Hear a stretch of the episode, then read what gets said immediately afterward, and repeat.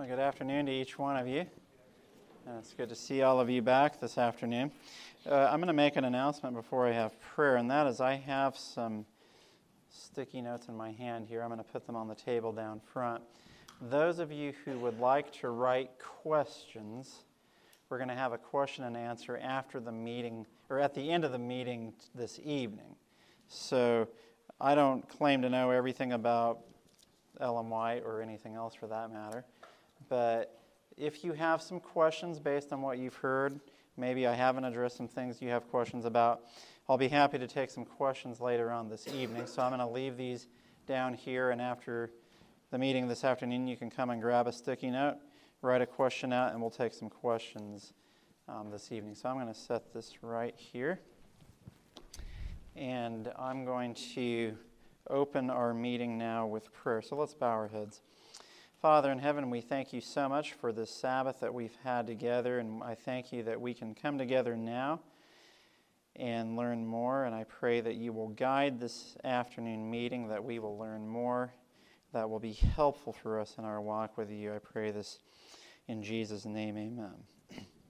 So last evening I shared my personal testimony, and I told the story of Brother Stephen Smith, who found out twenty-seven years later that if he had simply followed the testimony he had received, how different his life might have been.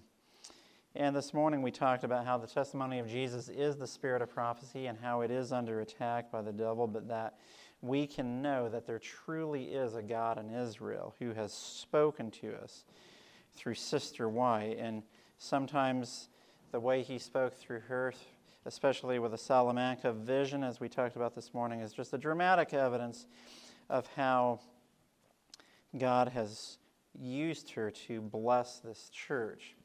This afternoon, we're going to spend some time talking about how we properly use the spirit of prophecy. And so what I'm going to do is I'm going to share a few thoughts about the level of inspiration that Ellen White is at, and how we can properly use her individually and also in the church, because, you know, I spent some time with my testimony and then I talked about how important her writings are. But when it comes down to everyday life, how do we find value from her writings? And some, for some of you, this may seem pretty basic, but it's pretty foundational, and if you're not properly using her writings, or if you don't understand a proper use, you're missing out on a great blessing. So as Seventh-day Adventists, how do we use the spirit of prophecy? Well, like, you know, it's obvious that many Seventh-day Adventists don't properly use the spirit of prophecy, and some may use her writings to beat people over the head. That may be true, but in this day and age, I believe that the vast majority of misuse comes from the fact that people just simply aren't using her writings at all. And if you want to make the worst mistake with Ellen White, that would be to simply ignore her or to not use her writings at all. So I'll say that at the very outset. And I read the statement this morning, and I'll read it again now. This is Selected Messages, Volume one, page forty-eight. The very last deception of Satan will be to make of none effect the testimony of the Spirit of God. Where there is no vision, the people perish, Proverbs twenty-nine eighteen. Satan will work ingeniously in different ways and through different agencies to unsettle the confidence of God's remnant people in the true testimony. I'm not going to spend a lot of further time on that point now. We're going to talk about various objections to her later on in the evening meeting. But we don't want to be falling into the trap of making her writings of none effect. We want to make sure that we're using her writings properly. So what authority does Ellen White have for us as Seventh-day Adventists? And I'm going to read a statement from Review and Herald, January twentieth, nineteen oh three. The Lord has sent his people much instruction, line upon line, precept upon precept, here a little and there a little. Little heed is given to the Bible, and the Lord has given a lesser light to lead men and women to the greater light. So Ellen White refers to the Bible as the greater light. This is pretty basic, but again, it's important for us to go over this. And Ellen White referred to herself as the lesser light. Now let me ask you a question. Does a lesser light mean that she was less inspired?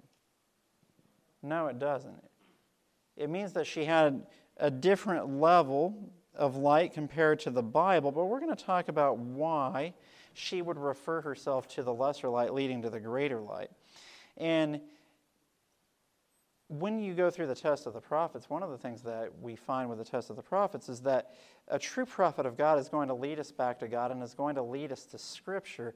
And if you're using Ellen White's writings properly, it's going to lead you back to the Bible. So if you're using Ellen White and it makes you not want to read the Bible, then maybe there's something wrong with how you're reading her. But most of the time, if you're reading her in the right way, it's going to make you want to study the Bible more deeply and to have a deeper walk with God through Scripture. So lesser light does not mean that she was less inspired. I'm going to read to you a statement now from Testimonies, Volume four, page two thirty. God is either teaching His church, reproving their wrongs, and strengthening their faith, or He is not. This work, referring to her ministry, this work is of God, or it is not. God does nothing in partnership with Satan. My work bears the stamp of God or the stamp of the enemy. There is no halfway work in the matter. The testimonies are of the Spirit of God or of the devil. Now that's very strong. That's Testimonies, Volume four, page two thirty. So in her own words, she's saying she's the lesser light, but she's also saying that you, you have a choice to make when it comes to my writings. Her writings are either of God or they are either of the devil. Because God isn't going to be halfway in between and say, well, I'll kind of have a halfway prophet who sometimes is for me and sometimes is for the devil. No, she was either fully on God's side or she was fully on the devil's side. It's not an in-between proposition here. Does that make sense? Either Ellen White is fully on God's side or she is fully on the devil's side. And I mean, when you read books like Steps to Christ and Desire of Ages, you're going to have a really hard time convincing me or anybody else who's read those that she was working for Satan when she wrote such books. So I think we know which side she is on. And you know where I stand based on what I've shared so far. So in her own words, Ellen White is saying, look, you've got to make a decision. I, I'm the lesser light leading to the greater light. And with this light that I have, I'm either working for God or I'm working for the devil. God's not going to play the middle road here. And then in Testimonies, Volume five, page six sixty-one, she says, in ancient times, God spoke to men by the mouth of prophets and apostles. In these days, He speaks to them by the testimonies of His Spirit. There was never a time when God instructed His people more earnestly than He instructs them now concerning His will and the course that He would have them pursue. Now that's very interesting. She's saying there's never been a time when God has instructed His people more earnestly than now. And if you think about it, she may be the lesser light, but think of all the writings that God has given to us. Now, we're familiar with Ellen White saying that if we had followed the Bible as a people, we would not have needed her writings. Now, considering how much she's written, what does that say for us as a people when it comes to following the Bible? It's like we're so dull in our understanding of Scripture that the Lord had to give her message upon message upon message because we couldn't get it. And so He had to put it out in plain English. So, yes, if we had followed the Bible, we wouldn't have needed her writings, but the fact that we have so many of her writings tells us how far off we have been when it comes to following a straightforward reading of the Bible. And I mean, you know, you look at our church today and the various methods of interpretation of Scripture. I mean, you can have a, a verse of Scripture saying something is black and this is white, and people will still say, no, that means it's gray.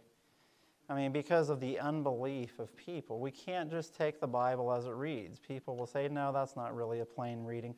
You really can't take it that way. And so God has spoken to us to make things extra clear. And so then the way we try to get around that is to say, well, I'm not really sure that I believe in her. So that's where many Adventists are at. But how do, so, so she has laid the foundation. She says that God has spoken through her and that she's the lesser light and that her work is either of God or it's of the devil. Um, and she, she also gives a, f- a few other thoughts about how God has spoken through her. And this is from Councils to Writers and Editors, page one twelve. She says, in the testimony sent to Brother Blank, I have given you the light God has given to me. In no case have I given my own judgment or opinion. I, enough, I have enough to write of what has been shown me without falling back on my own opinions.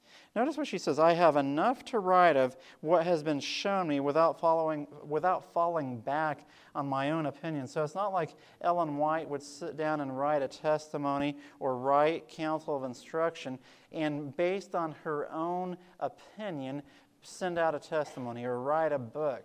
No, she had so much light from heaven that she didn't need to fall back on her own opinion. She had all the light that she needed from heaven when she sent testimonies and instruction to the church.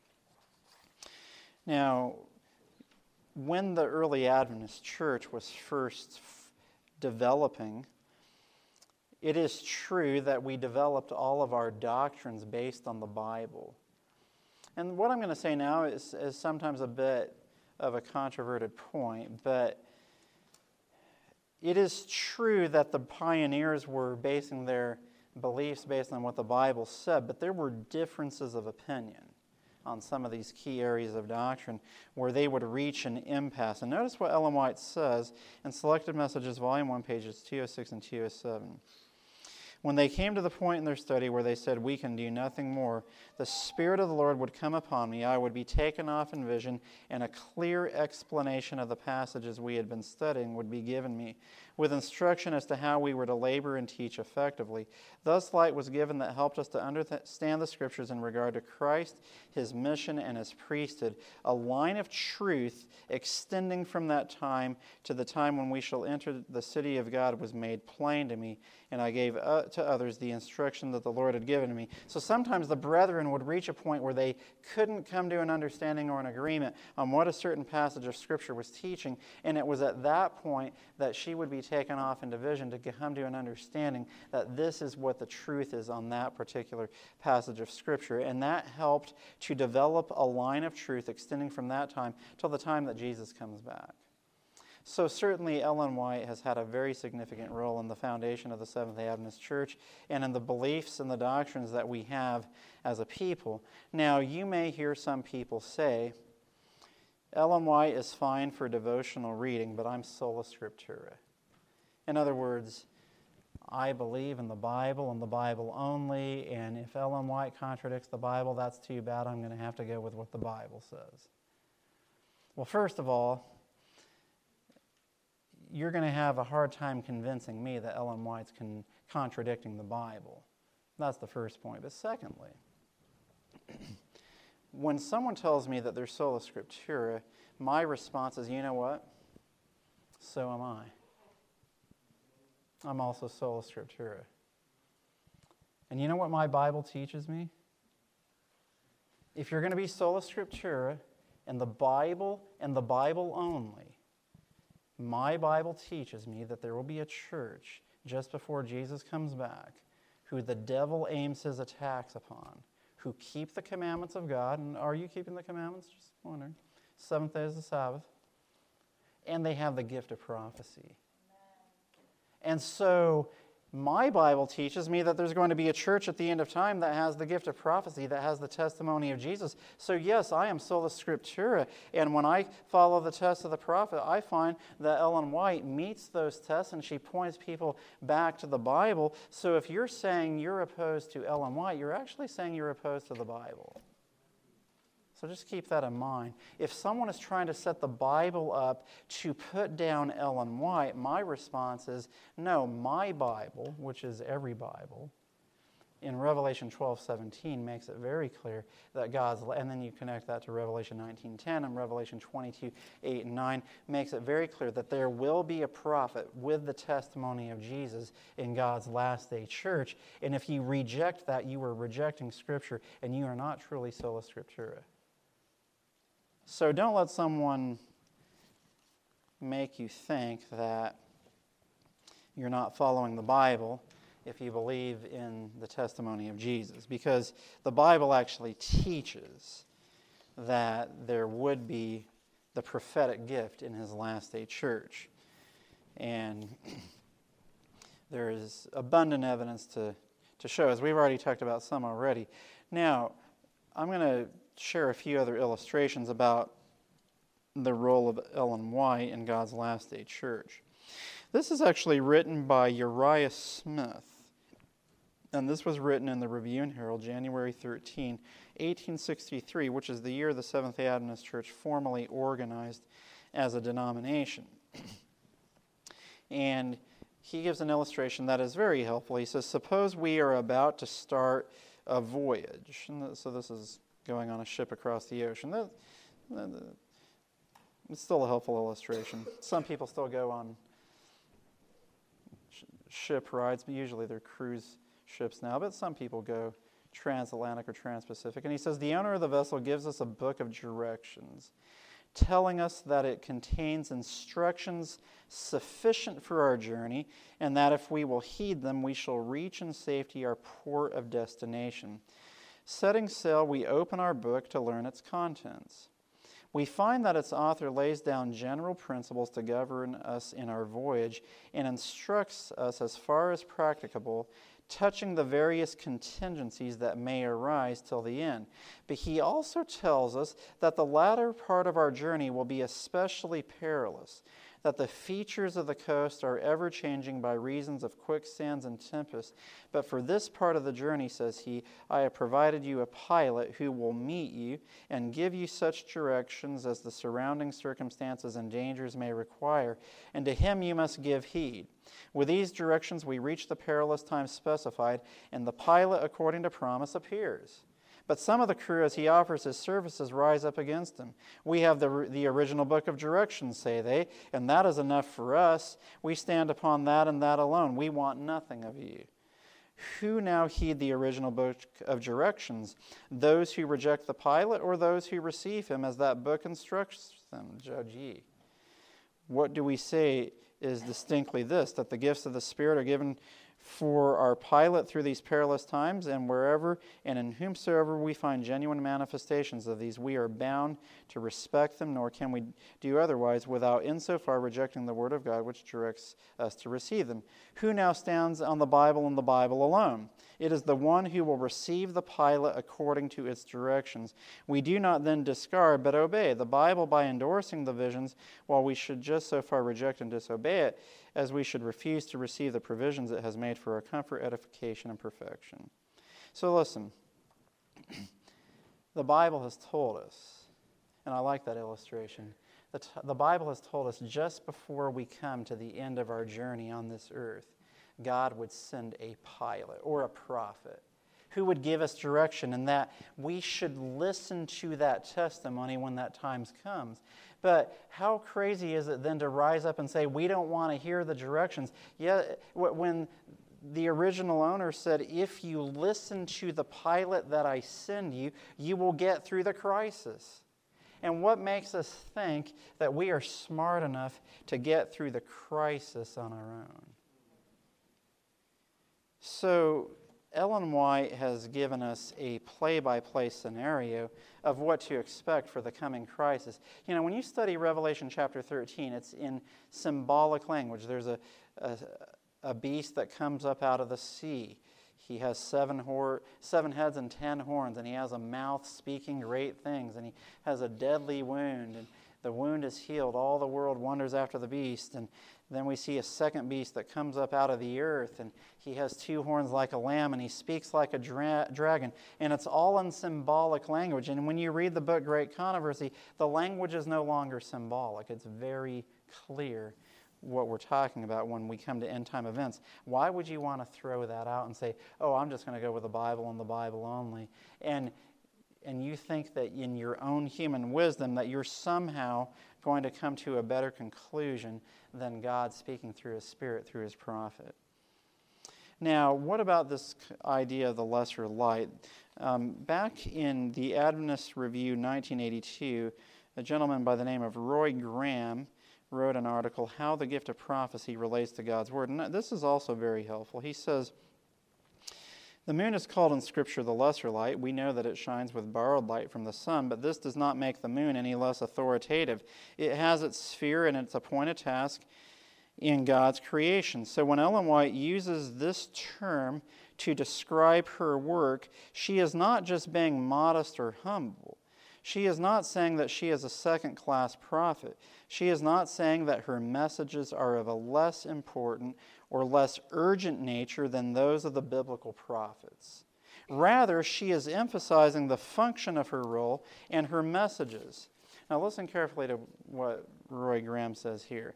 The work of any one prophet cannot be compared to the cumul- cumulative light that shines across the centuries from the many prophets whose works are found in the Holy Scriptures. Does that make sense to you? So you have one prophet in the late eighteen hundreds and the early nineteen hundreds. That the light that God sends through that one prophet compared to the light of the entire Bible that was written over centuries is going to clearly be a much greater light than light that God sends through one prophet just before he comes back. Doesn't mean that she's less authoritative. It doesn't mean that she's less inspired. It just means that she's one prophet compared to the many prophets of Scripture. Does that make sense? He goes on to say, but the source of her ministry is the same as theirs, and while her work was primarily for the Seventh-day Adventist Church, this in no wise diminishes the importance of her role to that people. She is one, and the canonical prophets are many, but both she and they were commissioned by the Holy Spirit to accomplish specific tasks for God's people. It is important to discern the distinctive function of both. So we have the greater light, the Bible, and of course, within the Bible we have the Gospels of Jesus and of the time he was here on this earth. So you have sixty-six books of Scripture with many different authors over many different centuries, and that is the greater light that Ellen White points us back to as the moon reflects the light of the sun. But Ellen White is also a light that God spoke through, that the Holy Spirit worked through. And so when you say, well, I'm going to place the Bible above the writings of Ellen White, yes, the Bible is the greater light, but Ellen White has the same degree of inspiration. And yes, her ministry was to Seventh-day Adventists primarily, but God, the same source of inspiration, the same source of authority that inspired holy men of God as they spoke and as they were moved by the Holy Ghost in Scripture, that same Spirit inspired Ellen White. And she was not speaking her own opinions. She was reflecting the light that God had given her. So I thought that was a very helpful comparison, that she's a lesser light because she's one prophet compared to the many prophets of Scripture who um, wrote the Bible over many centuries. So that is the greater light. She is the lesser light that leads us back to that greater light. So I've shared a few thoughts thus far on how Ellen White refers to herself. She's the lesser light, but you have to make a decision. When she speaks, she's either speaking for God or she's speaking for Satan. It can't be for both, and clearly she is on the Lord's side. And that God has spoken to his people more earnestly now than ever. And just remember, the last deception of Satan will be to make her writings of none effect. So clearly her writings have authority for us as a people. They're not simply inspiring. They're not simply devotional in nature. And yes, we gain great devotional value and inspirational value from reading them, but they have inspired value for us when we read her writings. Now, I wanted to make a few personal and practical illustrations for, for us, and then I'll also make a few comments about how we use her writings within the church. First of all, you know, and I'll talk to you about, you know, books that you can read. First of all, though, the writings of Ellen White are never to replace the reading of Scripture and the study of Scripture. So if you're reading Ellen White and you're not reading the Bible, something isn't going completely right in your devotional life. And so you always want to make sure that you have a clear grasp of Scripture. And you want to make sure that you are spending time in Scripture. And if you're having a hard time, you know, finding reading the Bible interesting. And, you know, look, especially maybe if you're in academy and, and you're in college, sometimes it, it can be a bit of a, a developmental process to learn how to make the Bible interesting, but once you figure it out, there's nothing better. And so if you're having a hard time and you're slogging through First Chronicles, and it's a great book, don't get me wrong, um, start with the Psalms. And remember that the Psalms of David, go, go to the Psalms of David, a man after God's own heart, and pray those Psalms back to God so that what David is saying will become your experience and how you relate to God. And then the Bible starts to become real and it starts to become alive. And so, Um, you know, when you read Ellen White, you can see how she had that own experience with Scripture. And if you're reading her writings, you would want to have that experience as well. But, you know, don't start with the hard stuff in the Old Testament. Start with areas of Scripture where you can really have a deep, living connection with God. And then I certainly find, personally, very rewarding the study of prophecy in Daniel and Revelation. And I also deeply enjoy the books of Romans and Hebrews and the, the spiritual value that those books have. When it comes to Ellen White, you know, if you're at a starting point in your reading experience with her, I would encourage Steps to Christ as a starting place. And you're never going to read a better book outside of the Bible on the plan of salvation than that book. You go through that book, and you should go through it every so often. For those of us who are adults, we sh- we need to go through that book every so often because it's so clear, the plan of salvation. And then go through the Conflict of the Ages series. Read it, read it through. And you may not realize this, those of you who are younger, but if you read through the Conflict of the Ages series and, and you gain the value from that series, you're going to know more about the Bible than most people. You may not realize that, but if you read through the Conflict of the Ages series, you are going to know more about the Bible than even non-Adventist Bible scholars who simply read through the Bible for doubting purposes. You know, I'll tell you a story. Um, on my in my car, I have satellite radio and I have C N N, and I listen to that. I get the that car one day a week when I have my thirty-minute drive. The rest of the week, Joel gets it. But anyway, on the one day that I have the car with a satellite radio, I'm listening to C N N, and they had this series on there one time about the Bible, which it's interesting to hear what secular people or non-Adventist people say about the Bible. And they had this so-called Bible scholar from Notre Dame, and she was talking about the differences in the four Gospels, and she was calling into question whether or not Jesus and John the Baptist were really cousins, and she was saying that Luke probably just put that in his writings to make um, John feel better about himself. And it was like, are you kidding me? Like, so on what basis did you come up with such an idea?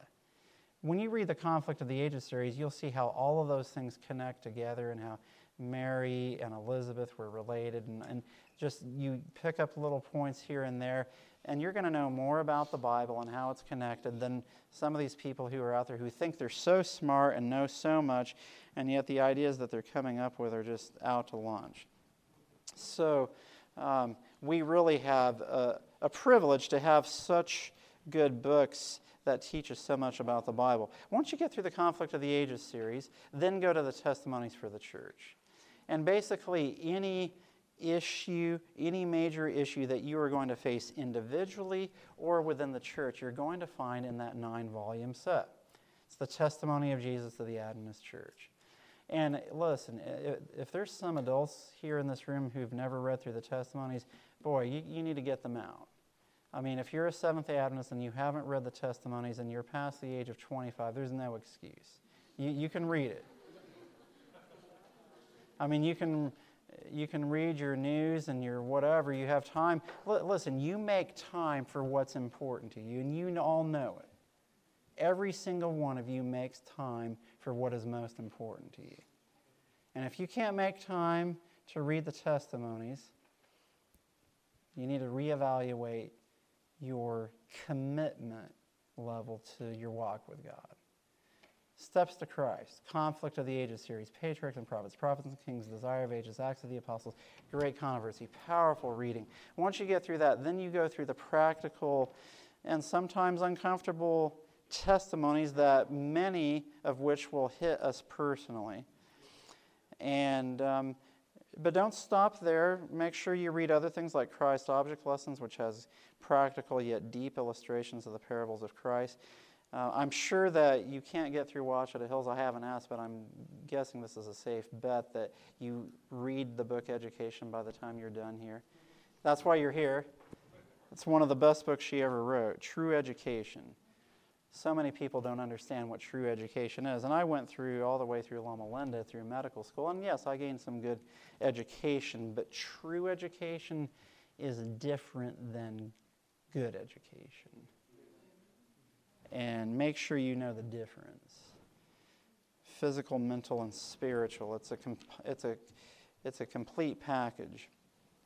And you know, right now the, the Seventh-day Adventist Church is promoting a program called Revived by His Word, and it's going through the Bible for the second time now corporately as a church. But now this time, after the latest General Conference session, it's added um, the Spirit of Prophecy, and it started with Steps to Christ. Now it's just finishing up Christ's Object Lessons, and I'm guessing it will hit the Conflict series after this. I'm not sure, but um, th- that's a good way to get into the reading program as well. Now th- those are some practical, helpful illustrations. So if you haven't really read her writings before, maybe you're in academy or even college, start with Steps to Christ. Make sure you have that personal relationship with Jesus. And if you're really connected to the Lord as you're reading through Steps to Christ, you're going to develop a deep, meaningful walk with Him. And then you'll build on that. You go through basically the whole Bible as you read the Conflict series. Then you make things practical as you go through the Testimonies, as she deals with specific issues. And then cover some of the other books, Christ's Object Lessons, Education, Councils on Stewardship, um, Councils on Education. There's a lot of other books that are out there. Um, Messages to Young People, a lot of wonderful books. Now, I would say that I would recommend that you read through all of the books that she wrote as a book, and then you can go to the compilations after that, because Messages to Young People is excellent, but it's a compilation. Councils on Diet and Foods is excellent, but it's a compilation. And it's a bit different when you're reading one-liners, paragraph after paragraph after, after paragraph, which are all good, versus reading a book straight through that she wrote from start to finish. So start with the books that she wrote from start to finish, and then go to the compilations after that. I'm fine with compilations, but I would just say read the books that she wrote from start to finish first, and then go from there, because then that gives you a clear foundation of, of her writing style. Now, what about, how do we use the Spirit of Prophecy within the church? And there's sort of this age-old conflict wherever I've been as to the level of appropriateness from, for quoting her even from the pulpit, and how do we use her um, in a church board meeting setting, and so on and so forth. Well, first of all, I would say in any setting where all of you are Seventh-day Adventists, you should never have to apologize for using her writings. I mean, if you're having to apologize for using the writings of Ellen White among Seventh-day Adventists, there's something wrong with that picture. So especially when you're in a board meeting and and then they're like, oh, we don't want Ellen White. You know, that you should be able to use her counsel and instruction, which is the testimony of Jesus, within the church setting where you are dealing with each other as fellow brother, brothers and sisters, dealing with an issue, and we have counsel from the Lord on that issue. Now, what I would say first, though, hopefully you can have clear biblical instruction. I mean, the Bible's pretty clear on most things. I mean, some people try to make it sound like, and unfortunately I've seen this in recent times, they try to make divorce and marriage seem like it's a muddy issue and whatever. The Bible has very clear issues, or a very clear counsel on that. Ellen White makes it even clearer, but if you can have a clear, thus saith the Lord from the Bible, great, but Ellen White often gives us further helpful counsel. So what I'm saying there is, if you're among Seventh-day Adventists, maybe it's in a church board setting or an institutional board setting, or maybe you're in a meeting setting um, where everybody is Adventist, you know, there shouldn't be any issue with that. Now, sometimes people raise concern, and this is where I'm coming from. You don't necessarily have to agree with me, but this is where I'm coming from. Sometimes people raise concern by saying, well, we're bringing our non-Adventist friends to church, and we're concerned that you're quoting from Ellen White. And this is what I would say to that.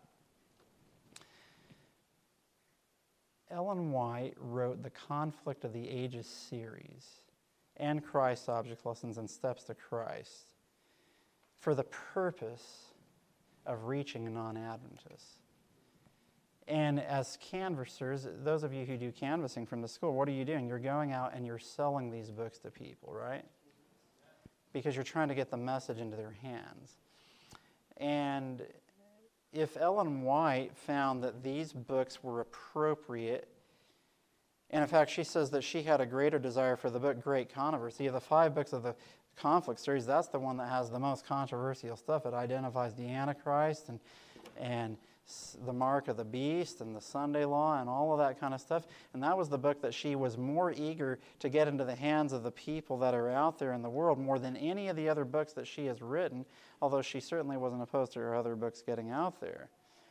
And I would just make a plug to the canvassers. I'm sure you've heard this, but if there's any one book you want to sell to the people, make sure it's the Great Controversy. Don't be afraid of that book. But when you're giving a message in church, I would simply say, you know, there's there's certain ways that you can present something, but I believe that in a Seventh-day Adventist church and Seventh-day Adventist pulpits, we should not be ashamed of the use of her writings. That she is the testimony of Jesus to God's last-day remnant church. And just remember, one of the last deceptions of Satan is to make her writings of none effect. And if we start to get to the point as Seventh-day Adventists where we feel we can't even use her in our pulpits, what is the devil doing? He's making her writings of none effect. Now, certainly I'm not for a bad approach to the use of her writings in the church, and I think we've all seen that happen at times. Um, you can beat people over the head with the Bible from the pulpit, and certainly you can do that with Ellen White, and it's probably a bit easier to do that with her writings just because of the clear language that she uses. But, you know, I wouldn't go to an obscure manuscript release if you're in a room full of non-Adventists and then use that. Um, I would start with Steps to Christ, Desire of Ages, and things of that nature, but all I'm saying is don't get scared away from the use of the writings of Ellen White in Adventist pulpits. And if um, if you're not a preacher, but you're just someone who is a supportive member in the church, be encouraging of your church to continue to uphold the spirit of prophecy in the church. Because my belief is, is that the churches that continue to uphold her writings in their churches and in their congregations, and who are using the methods that she has encouraged us to use. Christ's method alone is the, I'm not going to quote it the right way, you probably know it better than me, but it'll bring true success in reaching people. You gain their confidence, then he said, follow me. If we're using that method, and if we're using her writings, we shouldn't have any difficulty in, um, in reaching people or in turning them off from from being interested in her writings, because if she is truly the testimony of Jesus, when her writings are used properly, it should bring conviction to those who are even not members of our church. So I think we're about out of time here, so let me just summarize what I've shared so far. Ellen White makes it very clear how she understands her role. She's the lesser light leading to the greater light, but God clearly has spoken through her with a message, and she does have authority for us as a people in a, on a personal level with testimonies to us, and also doctrinally. When she speaks on doctrine, what she says was coming from God, and it's not simply her opinion. She wasn't under the influence of her husband, James White, or Uriah Smith, or anybody else. She was speaking on behalf of Christ. And she is not the Bible because she's one prophet, and there were many prophets over a span of centuries that constitute the greater light known as the canon of Scripture. But the same Spirit that inspired the Bible inspired her, so she has authority as the Bible has authority.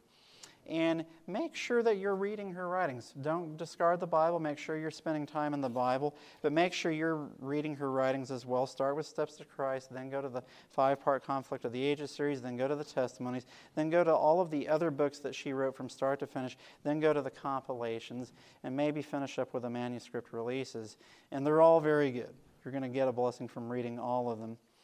And make sure that you're not afra- afraid to use her properly in within the, the realm of the Adventist church. Don't be ashamed of using her writings. Use her in a friendly, positive way, but there are times when we need to stand up and to speak up on behalf of truth.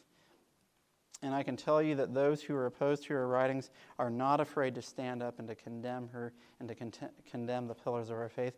And God is looking for people here in this room tonight who are going to make a difference in the Adventist Church in the future going forward, who in a Christ-like way will stand up and say, we believe that we are the remnant church and that we have the testimony of Jesus and that God has spoken through Sister White.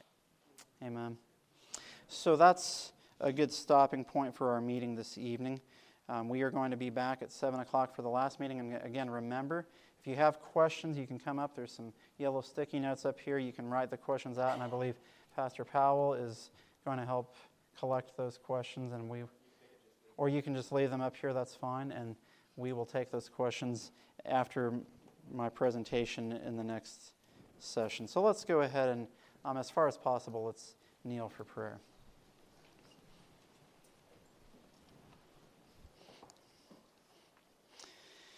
Father in heaven, we thank you for this Sabbath that we've been able to spend together, and as the Sabbath hours draw to a close, we just want to thank you that you love us so much that you have given us a testimony to help us in our personal walk with you. So I just pray that we would accept these messages and that we would spend time in these messages, that we would incorporate these messages, and that people would be able to see that our lives have been changed into the image of Jesus. So be with each person here. I thank you for this school, for this institution. Be with each student, faculty member, family, and friend member of this institution, and we thank you for all your blessings to us, and um, I pray this in Jesus' name, amen.